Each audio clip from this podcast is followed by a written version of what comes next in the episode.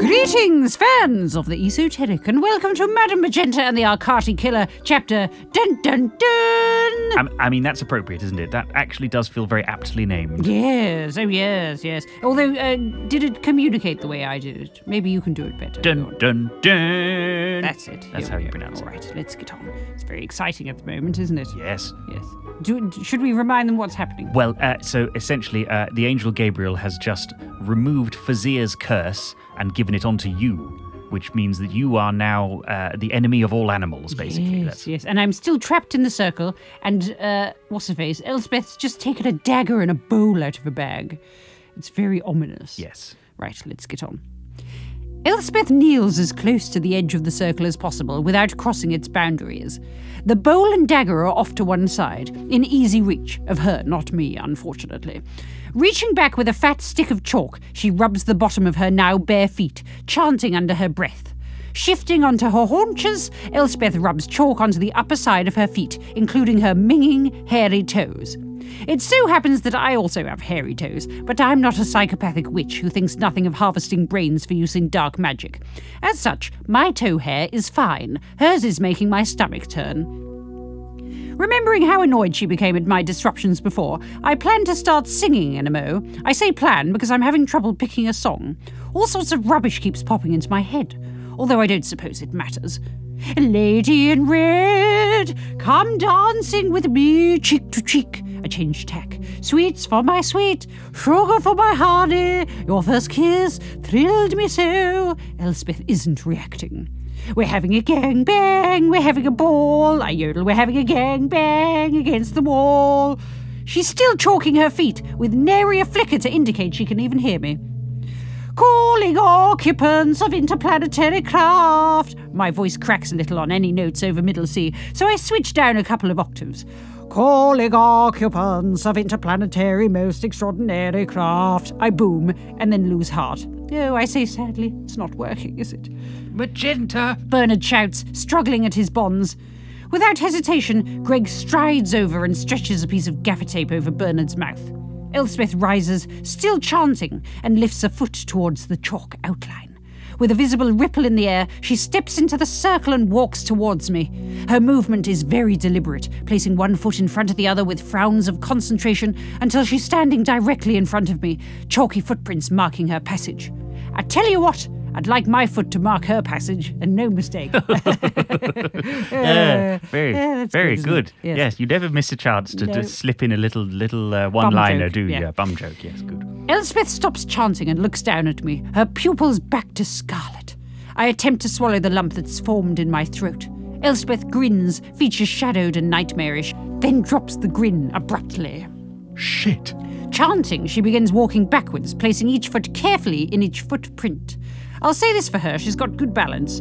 Once outside the circle, she scoops up the dagger and bowl from the floor and heads back in again. Forgot your big knife, did you? I quaver as she approaches. What you gonna do with that then? Don't forget, Gabriel told you not to hurt me. Elspeth sneers. This will only hurt for a while, and then you will feel nothing. How reassuring. In one quick movement, she lifts her arm and slashes at my face with the knife in a horizontal swipe. No! Bernard screams. Ah! I bellow as blood sheets into my eyes from the wound she's inflicted on my friggin' forehead. My head! I have no idea how deep it is. My adrenaline's pumping so hard I can't actually feel anything. But the horror of it is hitting me like a truck loaded with wriggling night terrors. Oh, God! Oh, oh, oh, you've cut my head open! I scream, pulling at my restraints, blood now seeping into the corners of my mouth. The chair rocks backwards as I struggle. For a second, I'm suspended at an angle as it balances on only two legs before thumping back into position. Get away from her! Bernard cries. Through stinging eyes and red tinted vision, I can just make out Bernard's fevered attempts to loosen his own bonds. Poor Bernard. This situation is arguably even worse for him. He's about to see his wife's brain being stolen. Oh, I shouldn't laugh. It is a bit funny though, isn't it? oh, God, I murmur and close my eyes in preparation for the next incision, my breath ragged in my throat. I wait. Several seconds pass. With difficulty, I peel my eyes open. Blood dries rather fast. Who needs lash thickening mascara when you can just bleed directly onto them? Elspeth is still standing before me, eyes closed, one hand holding the knife and the other thrust deep in her bum bag like a softcore tableau for goths. A low chant drips from her lips. Withdrawing her hand, Elspeth brings forth a pinch of dried brains. She rubs it between her fingers, reducing the lumpy residue to a still lumpy powder, before lifting her hand to my forehead and sprinkling it over my wound. Oh, what? I exclaimed, twisting my head away, nausea rising. Stop it! Oh, God, that's so disgusting, honestly. Ugh. Elspeth starts to back out of the circle again, still chanting. I watch, waiting to see what other delights she has in store. I don't have to wait long. Once she reaches the area beyond the circle, something stirs within. Crumbs! I groan, blinking as a line of fresh blood reaches my eye. I lean my head back to direct the blood away. In the foggy distance, the speed and pitch of Elspeth's chanting increases until it becomes a thin scream above the pounding of my heartbeat. Now, just for a bit of context, allow me to explain that I've never considered my abilities as a medium stroke occultist stroke whatever to come from a specific location within my body. I talk of my third eye, but only because that's an accepted way of referencing a sixth sense or an enhanced vision beyond the normal human spectrum. It also sounds like it could be referring to my bottom hole, which amuses me. But truth be told, I never considered that the power might literally reside anywhere in particular, not in between eyeballs, nor up bum holes. At a push, if you ask me, I'd say it was a kind of blanket, often smothering, sometimes comforting, but never essentially me. Anyway, turns out I was wrong. The bit behind my forehead feels like it's going to explode and hurtle into the seventh dimension on a broomstick. It doesn't hurt, it simply feels like my skull has become an inconsequential abode for the multiverse residing within my bonds. The location of the third eye, it seems, is in one's brain. I twitch and gasp in my seat as compressed galaxies expand rapidly outwards from behind my eyes, a mini bang with me as its host. My skull is the bowl in which the gods fish for their keys. But despite the envelopment of my senses, an onslaught of colour and light that even Roger's decorating style couldn't rival, I'm receiving a very distinct understanding of what's happening. My power is swelling. My potential is bloating to twice, three times, four times the original size in the blinking of a heck. Blinking heck, I exclaim expressively. The curse is also growing. I feel it amongst the electric parade, strangely graceless and artificial, like a BT telecom box squatting in the middle of a field of tulips. It expands along with my powers. The sensations slow, as if reaching the natural limit of their reach. I become aware of my face once more, and my hands tied to the struts of the chair. I blink. Blood no longer drips into my eyes. The brain powder has probably aided clotting. Oh, God! Oh, it's so disgusting. Elspeth has moved in front of me again. She's not holding the dagger this time, thank God for that. Instead, she reaches forward and takes my chin in her hands, and then she dips her head and licks my face. Oh God, she's licking my face. She's licking the curdled blood and brain powder from my face. Ha! She's stroking her tongue against the wound on my face. And then she stops and leans back, and her friggin' mouth and chin are all red. Oh my god. At what level of trauma do you pass out? Because I'd really appreciate a little shut eye right now. But no such luck. Consciousness continues to embrace me through the horror. One carefully placed foot at a time, Elspeth backs out of the circle. As she does, I feel a dragging sensation, as if a tooth is being extracted, and it turns out the roots are buried deep within my brain. I also feel as if all my flesh is trying to jump off my bones, but that's mainly a reaction to having a facial wound licked by another human being. But even stronger than that, and let me tell you, that's a very strong feeling indeed. I feel the drag of the amorphous but muscular cloud of newly formed power as it's pulled away from me. It's attached itself to Elspeth. I close my eyes. The dragging sensation becomes ever stronger until there's a taut rope of energy between us.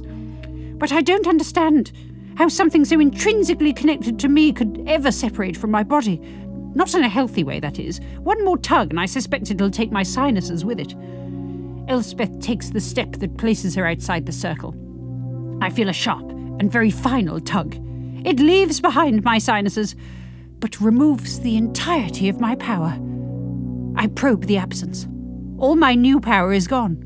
And my old power, that funny little background hum of power I've had since puberty, that's gone too.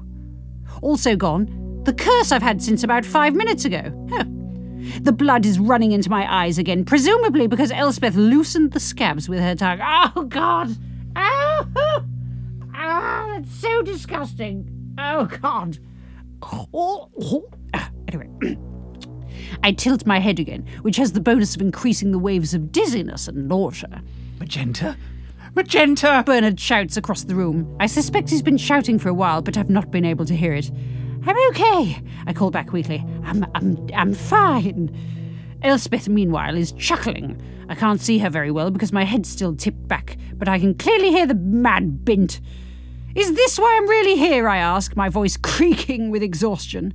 Having my powers amplified and then sucked out must have burned a fair few calories. Always look on the bright side, eh? Is that what it's all been leading up to? All that violence and death just to do what? Take my abilities? Yeah, sort of. She says, playfully cocking her head to the side like a cutesy friggin' mouseketeer. Angry, bereft, I turn my head. I hear the tap of her heels as she moves away. Although I could have used any of the gifted for the ritual. She continues, her voice punctuated by the sudden glug and flow of a tap running. So don't go thinking your powers are special, Magenta. Any one of those silly old cows would have sufficed at this stage. I turn back. So it's just coincidence? The Sandra connection, the Roger connection, the Fazir connection. My voice rises. It's all just a bloody coincidence. I'm just another victim. No, it's not a coincidence. Elspeth concedes, raising her voice over the sound of the sink filling. You might not be special, Magenta, but you were convenient. You were right to mention Fazir. His obsession with you is the reason your brain isn't sitting in my fanny pack. I encouraged him to kidnap you, as it allowed me the freedom to make my own plans while ostensibly following his lead. Does Fazir know about the murders? Of course not. He's just unwittingly paid for them. Elspeth laughs, villain style. He didn't even realize it was my idea to kidnap you. You're evil, I point out, perhaps unnecessarily. Oh, don't inflict your simplistic black and white morality on me. Elspeth sneers. But it is black and white. You have powdered brains in your bum bag. It's a good line. it's a good line. I hope when the film is made of this, that line stays Yeah. in because I want to deliver that one. Absolutely. Bernard points out from across the room. I nod. You've killed people for personal gain, I say. You've got someone else's blood on your face and you laugh when you reveal your plans. Bernard concludes. Piss tush. Elspeth says and turns the tap off. Greg, wipe away the circle. Greg dutifully gathers a wet sponge from the sink and heads towards the circle, where he kneels and begins scrubbing. He's very obedient. Elspeth must have some fancy tricks up her velveteen bloomers to have that kind of control. I stare at her, this woman with her wiles. I can't see the wiles, but I do detect the aura of esoteric power that now surrounds her. I'm not the only one to detect it. Dave has started to emit a low, intense growl. He's crouched protectively in front of Bernard, his eyes fixated on Elspeth. Whereas the earlier growl had a note of warning to it, the intent on his face now is of a different, darker flavour. He looks utterly ferocious and completely unlike the Dave I know so well. It's the curse. Elspeth unwittingly sucked the curse out of me and took it upon herself, unaware that it too had grown. The revulsion and hatred Dave felt briefly for me must be nothing compared to what he now feels for Elspeth. Are you going to let us go now? I ask hopefully, hesitantly, watching the sinister Greg finish his work with the chalk. Unsurprisingly, his work is almost preternaturally precise. Elspeth studies me. I wasn't going to. She says idly, I was going to have Greg take care of you. But I don't fancy that angel turning vengeful. Luckily for you, I don't know what they're capable of. Whereas you're certainly no threat to me now, not in your state. With that slight, which hurts not a jot and leaves me feeling overwhelmingly relieved, she turns on her heel and heads to the door. Dave is still growling, of course, but he won't attack unless she approaches Bernard. Or me, of course. I assume that now the curse is lifted, I'm just mumsy to him again. This realization immediately prompts me to burst into messy tears. Oh dear, I'm quite the wet blouse today. Elspeth turns to Greg before she exits. Release Magenta, then follow me upstairs. She can untie the others. Elspeth turns to me. Goodbye, Magenta. You've been useful. Enjoy your life as a non entity. So that's the end of the chapter. so I have no powers. You have no powers. I, I'm surprised they're not going to murder us, though, because, um, well, I mean, you, we there's could. two police officers we could there. absolutely go to the police with All the any number of of who they are. pieces of evidence. and- Roger and her. But, but then she's so powerful now. Maybe she thinks that the mere, the mortal police are no threat to her. It seems like an oversight. You know, I reckon Greg's going to still take care of us. Do you think so? I think he's going to try. I think Although the fact that I'm sitting here with us right now. I mean, it's pretty clear we do escape. I think we survive the book. I would think that's a, f- a fair approximation. But yes. I reckon Greg's going to have a go at, you know. Yes, well, I mean, he, he's pretty psychotic, isn't he? But he is under Elspeth's thrall. Oh, I don't know. It's very confusing and complicated. I mean, who knows if this oversight is by Elspeth or I, the writer of the book? It's an, all, uh, an ongoing question. I'm glad that Gabriel didn't turn into the De- Deus Ex Machina we thought he might do. well, no. I mean, that would have been a hell of an ending, wouldn't I- it? I Gabriel turns up, Again. goes bish bash bosh. That's the end Job of that. Job done. Yes, Yeah. I wouldn't have thought you would have done that. No. Anyway, we were on about 94%. We've only got 6% of the book left. Yes, we're marching towards the end, aren't we? Exciting. So, dear readers, do tell us how you think this is going to end. And and let us know if you want. What was the bum bag line? Uh, you've got powdered You've got brains powdered in your... brains in your bum bag. Let us know if you want that on a t-shirt. That's quite good That's merch. another one, isn't it? Yes. Jolly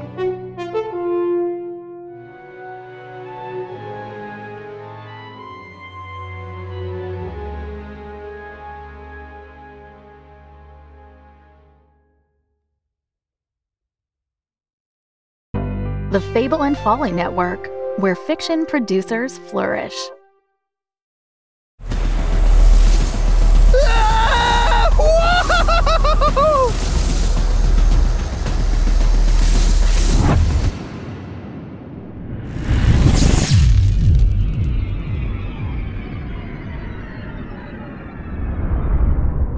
Whoa. Check out this place. You'd love to retire here?